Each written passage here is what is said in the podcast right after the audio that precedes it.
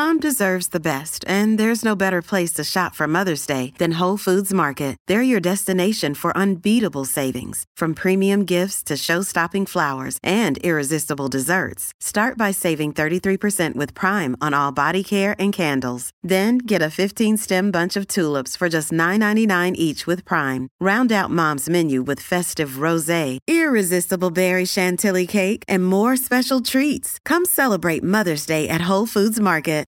My name is Matthew Coffey, and I am a Peloton rider now for about mm, a little over a year. And you're my brother in law. Also true. I'm your brother in law.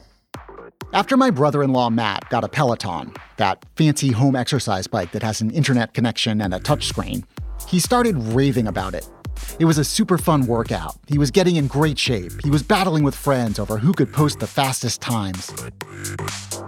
You know, I got competitive enough with it that I started buying headbands because I would start sweating and the sweat would hit the screen and turn off certain features. Like, you know, you can toggle this feature on or this feature off. So a few times I'd be getting to the end of the ride, some sweat would hit the screen and the clock, for example, would go off. Matt often chooses his Peloton classes based on the music. He carefully examines the posted playlists, always wanting to finish his rides with a real banger. What was your best ever, like, final song? Like you were just in sync and you just started crushing it because the final song was hitting you just right? It's Queen, Don't Stop Me Now. No question about it. You can't do a better final song than that. Um, you know, he's going, having a good time, having a good, you know, it's just getting faster and faster.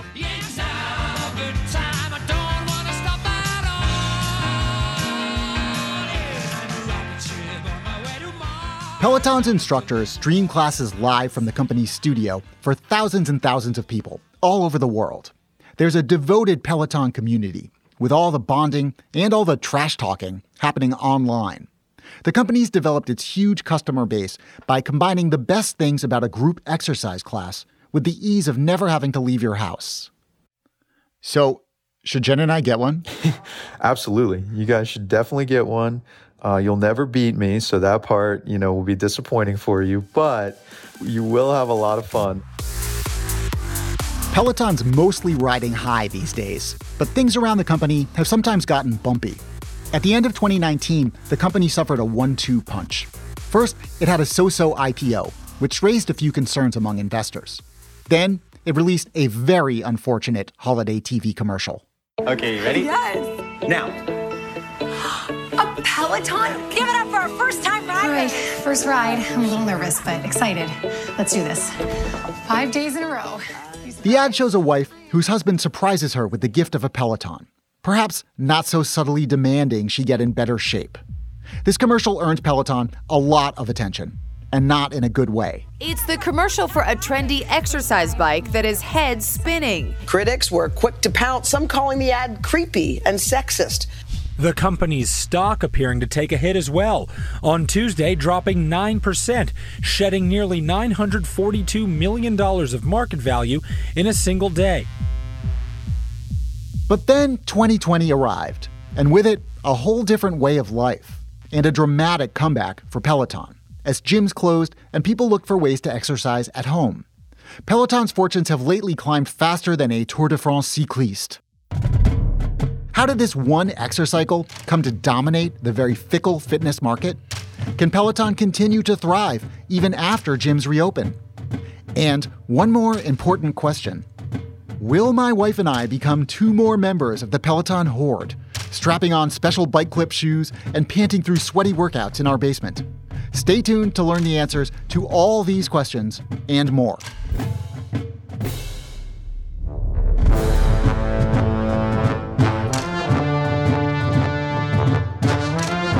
I'm Seth Stevenson. Welcome to Thrilling Tales of Modern Capitalism. Today on the show, I want to ride my internet enabled bicycle, the Peloton story.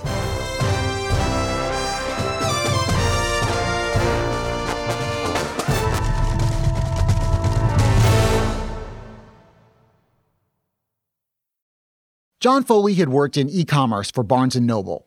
In 2012, he founded his own company, he had young kids and he and his wife were really into fitness and they lived in New York City so they really liked the wave of boutique fitness classes that were happening.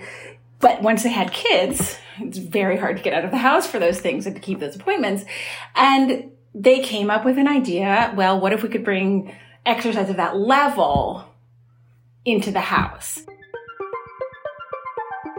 Amy LaRocca is a writer with New York Magazine who's working on a book about the wellness movement. She's also a Peloton enthusiast. If you are someone who has kids at home, you could say, like, oh, I would like to take this exercise class at such and such time tomorrow.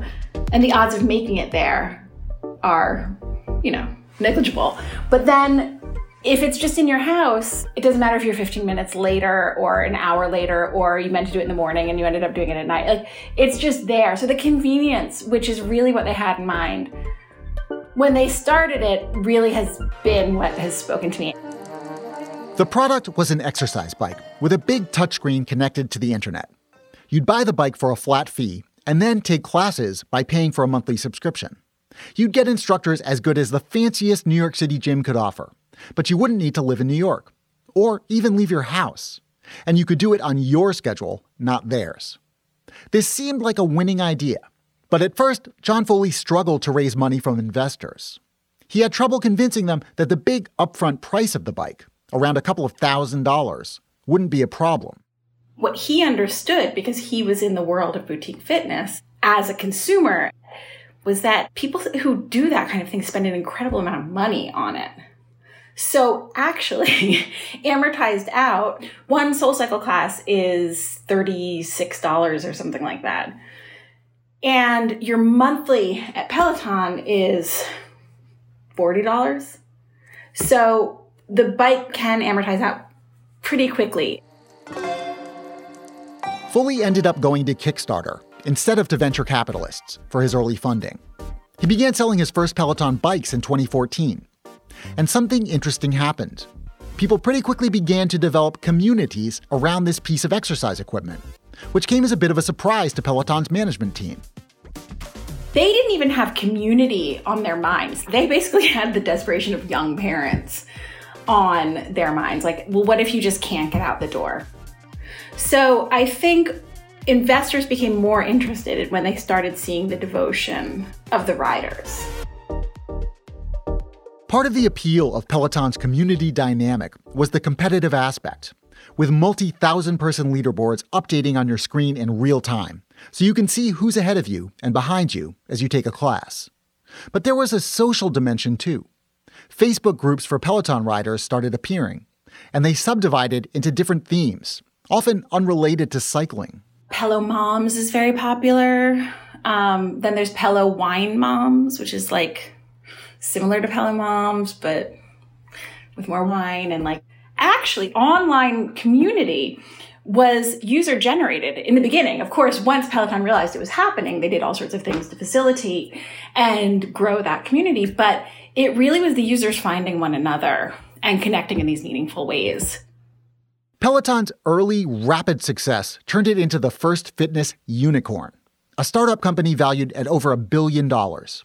It was becoming apparent that customers just loved their Pelotons. Someone I was interviewing told me that she knew about eight people with Peloton tattoos. And eight people is not a lot of people, right? It's just eight people. But like eight people to have Peloton tattoos, like suddenly that felt like a lot of people. That's eight more people than I would have expected to have Peloton tattoos. Exactly. The two most crucial elements to staging a successful exercise class are probably the instructor and the music. Peloton could hire the very best instructors because it only needed to hire a few of them compared to a fitness chain with in person classes all over the country. You can only get 60 people in a Soul Cycle room at once. So the Soul Cycle celebrity teachers had pretty modest followings, but Peloton teachers have thousands of people logging on. Peloton instructors like Alex Toussaint. Listen, one of the hardest things to do is to wake up and motivate yourself. I applaud people who can find motivation when there's nothing there. I applaud that shit, all right? And Cody Rigsby. Bitch, it's gonna be like dance cardio up in here, okay? And I hope that we're flipping these weeks so hard that our necks are gonna hurt tomorrow a little bit. Managed to become household names among a certain slice of fitness obsessed Americans. I would say their level of fame is Like above reality show contestant? Like, are they as famous as someone who got like eliminated quickly from The Bachelor? Yeah. As for the music played during classes, that became a bit of an issue for Peloton. If you've got a little spin studio in Park Slope and you want to play Beyonce all day, no one cares. But if you've got 30,000 people doing your ride, you can't just play Beyonce. So they've had a lot of licensing problems with music, and it ended up being much more expensive than I think they'd wanted it to be. Peloton's been working out deals to pay royalties to music license holders to make sure that instructors can play the hits that people want to work out to. Among Peloton's recent music partners, Beyonce herself. The brand announced a deal with her that has resulted in several Beyonce themed classes. By 2018, Peloton, still a privately held company at that time, was being valued at $4 billion. But then Peloton hit a couple of snags. It went public in the fall of 2019, and that didn't go perfectly. The stock quickly dipped below its IPO price, raising some concerns that the company was overvalued. Maybe a competitor could swoop in and do something similar, stealing away business. Peloton also had a little trouble getting its marketing pitch just right. One run of TV ads drew some eye rolls because, according to Amy LaRocca, they made Peloton's customers all seem ludicrously rich. The Peloton ads always had the bike like in some sort of gorgeous setting, and it was like you had this kind of timber addition put on your house looking out over the Rockies or Hong Kong in order to ride your Peloton. And so that was the first thing of making fun of people putting their bikes in these really expensive um, places and just talking about what sort of jerks people who could have this must be. Uh, so there was already like a kind of Peloton hating universe out there. And then there was the horrible Christmas ad. Totally worth it. Let's go, Grace in Boston. 50 ride. She just said my name. People describe the woman's facial expressions in this ad as looking like she's in a hostage video. A year ago, I didn't realize how much this would change me. Thank you. This holiday, give the gift of Peloton. I mean, it was horrible, right? I mean, it was just so terrible. I mean, it's it's a, it's a whole culture and an idea that is just so ripe to make fun of. And then they show a kind of montage of her riding the bike all year, and it's really hard, but she's looks great and she's thin and she stays thin. I mean, it, it looks just like oh, rich people being rich and thin. It can be hard to know exactly why a stock price does what it does. But at the height of the backlash to this TV ad, Peloton stock nosedived. The company lost nearly a billion dollars in value in a single day. But 2019 was about to end, and a whole new kind of world was around the corner. They have just done so much better than anyone could have anticipated because everyone is trapped in their houses, which is perfect for them. More on that when we come back.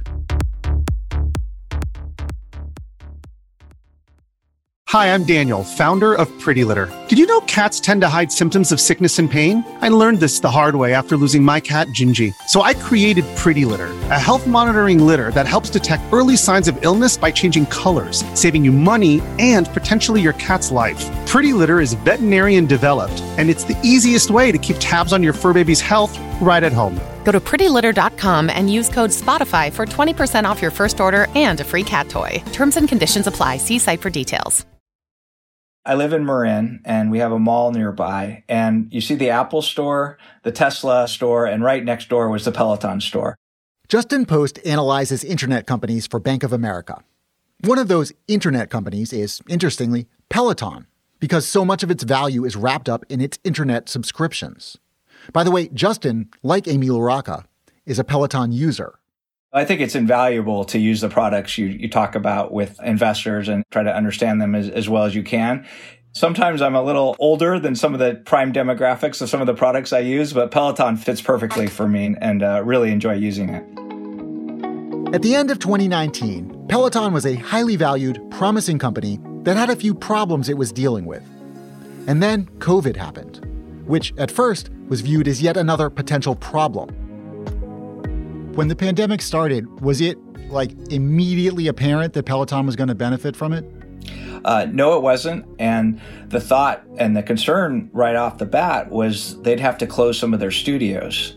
And so the production value of some of their classes was actually in question. Did people want to keep watching reruns of old workouts? Would that affect usage? Peloton filled the gap at first by having its instructors stream from their homes before they were able to get back into the company's studios with better lighting and sound. Meanwhile, news of a deadly pandemic crowded out any lingering talk about Peloton's yucky holiday ad. And as it became clear that Americans might be stuck at home for quite some time, sales of home exercise equipment began to soar. A bike that lets you work out in your garage but feel connected to other people seemed perfectly suited to the times. Peloton's 2020 revenue was $1.8 billion, about double what it had done the year before, and it recorded its first profitable quarter. Peloton orders ramped up so fast, the company failed to keep pace. Delivery delays got bad enough that the company eventually started flying its bikes over from factories in China instead of floating them on ships, a move that Peloton says temporarily boosted its transport costs tenfold. Peloton has recently tried to develop some more domestic manufacturing, in part by acquiring another exercise equipment company for $400 million to prevent issues like this in the future. The thing that maybe excites Wall Street most about Peloton is its hybrid business model, a combination of a hardware business with a subscription business. Justin Post says that when Peloton sells a bike at a price of around $2,000 to $2,500, depending on options, it basically just breaks even once you figure in the cost to manufacture the bike and market it. But that's only the starting point for Peloton's relationship with its customers. On the subscription side, that's where they have potentially attractive margins. And they can range from 60% today, and, and I think the long term target's around 75. And it should be a very high margin business. The costs are the studios, the instructors, and the music content, the music licensing, which they've solved now and have longer term agreements with the music industry. But that growth in subscribers is very important for the model. And that's where a lot of the profit generation will be in, in the long run. Recurring subscription payments are the dream for lots of companies. Peloton hits up a bunch of people's credit cards for about 40 bucks each month automatically. The subscription part of Peloton's business is so important that the company doesn't even really mind if you buy a used Peloton bike at a discount, because that means you'll become another subscriber. Right now, Peloton has fewer than 2 million paid subscriptions in just a handful of countries. But their target is significantly higher than that which will require all kinds of expansion.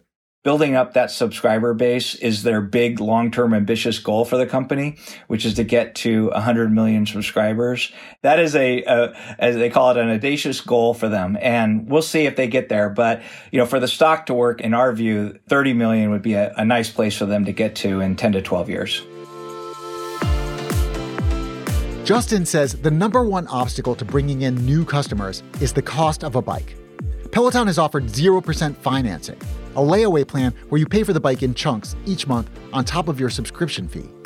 When you look at it as no cost upfront and $100 a month for bike and subscription, it's not dramatically different from the monthly cost of membership at a high end gym. There are lots of threats on the horizon for Peloton, though. One is the end of the pandemic and a return to normalcy. Consider that Peloton's stock price went down 25% when news of a vaccine came out. The big worry, of course, is that when gyms reopen, people won't want to exercise in their basements and spare rooms anymore. But Justin Post thinks the homebody culture we associate with the pandemic was actually an acceleration of existing trends, which won't go away. In a lot of categories, there's been a shift in home. And you can think about watching movies in home. You can think about getting restaurant delivery in home. Another threat to Peloton is the competition particularly future competition. Because fitness is fickle. Remember Tae Bo or CrossFit? Lots of people kind of bounce around and do whatever workout is trendy at a given moment. Peloton's branched out with a treadmill line in addition to its bikes, and it's trying to offer more at home strength, cardio, and yoga classes on its touchscreens to appeal to a wider audience, even people who don't want to buy bikes and treadmills. It's also acquired some companies making other kinds of hardware and software, like wearable devices and interactive yoga mats. But what if somebody else just builds a better mousetrap? One company that people do think a lot about is Apple, if they would ever make hardware equipment. Obviously, they have quite an installed base of devices out there and a very big user base. And fitness has been a, a, target for the company, and they've talked about it and they have apps for it. So, could they come up with hardware? Um, definitely something people have asked about. If Peloton continues to thrive, and survive a battle with a better funded competitor. It might be because of the community it's built up during the pandemic. All these people stuck at home, looking for ways to stay active, but maybe more important, looking for a connection. Amy LaRocca says this might be the real appeal of Peloton. It's a sort of church of self improvement. When you start looking at what people don't get from organized religion and what people do get from these new types of exercise classes, it's kind of alarmingly similar, right? A shared place, a shared community that meets regularly, catharsis, right? Singing, music, movement is a huge part of a lot of religious ritual. So the similarities are greater than you might want to think at first. And now, I know you're wondering did my wife and I ever get a Peloton? Listener, we did. And I'm writing it right now, as maybe you can tell from my labored breathing. I'll give you my early review. I kind of love it. I've been taking classes with playlists of strictly 80s music so far. There's one the other day that started with this Level 42 song I love, and ended with a Phil Collins song I love, and in the middle, as I pedaled to the beat of Pat Benatar's We Belong, and the instructor started talking about how hard it can feel to not belong, Now we can get through the pain of this workout together. Well, part of me worried I was about to have a heart attack and keel over, still clipped into the Peloton pedals, but part of me felt really good about myself, and like this expensive bike was totally worth it. At least until the next exercise trend comes along, and I feel compelled to put our Peloton on Craigslist and buy a new internet connected trampoline or something. Okay, I'm about to do a hill climb. Resistance increasing. I better wrap this up. That's our show for today. This episode was produced by Jess Miller and Cleo Levin. Editing from Jonathan Fisher. Technical direction from Merritt Jacob. Gabriel Roth is Slate's editorial director for audio. Alicia Montgomery is the executive producer of podcasts at Slate. June Thomas is senior managing producer of the Slate Podcast Network. We're going to take the next few weeks to dig up some more thrilling tales from the business world. If you have an idea for us, or you just want to give us some feedback, you can email us at thrillingtales at slate.com. Until next season, I'm Seth Stevenson, and this is Thrilling Tales of Modern Capitalism. If you like this show, consider supporting us with a Slate Plus membership. The first month only costs $1, and you'll be able to listen to this show ad free. Plus, you'll get access to bonus content from the Slate Podcast Network. Sign up now at slate.com slash thrilling plus.